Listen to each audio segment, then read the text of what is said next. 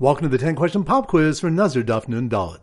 Number one, which Daf do you learn that the hair of a corpse is not tamei unless it's still attached? That's on Daf. None of. Good. Number two, which Daf do you learn a quarter cup of bones and a revius of blood are sufficient only to tamei truma and kudshim, but not for a Nazir or one performing a korban pesach? That's on Daf. Nun Gimel. Good. Number three. Which stuff does the Mishnah list sources of tuma that a Nazir would not shave for, such as going through a beis hapras? That's on Daf.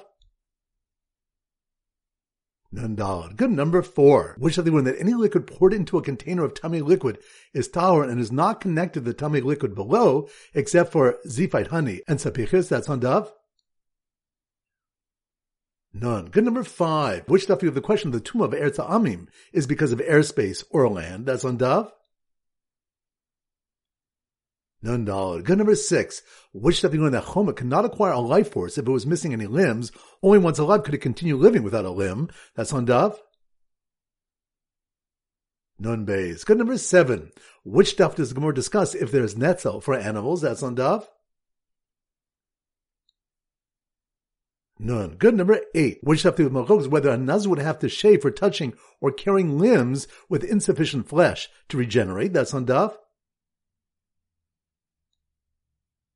Nun Gimel. Good number nine. Which stuff does Gemara define schachos and pros, canopies and protrusions? That's on Daf.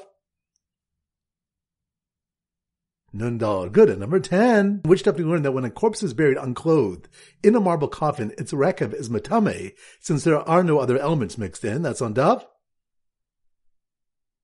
None of. Excellent. That concludes today's pop quiz. This is Rabbi Ram Goldham Zichu wishing you a great day and great learning.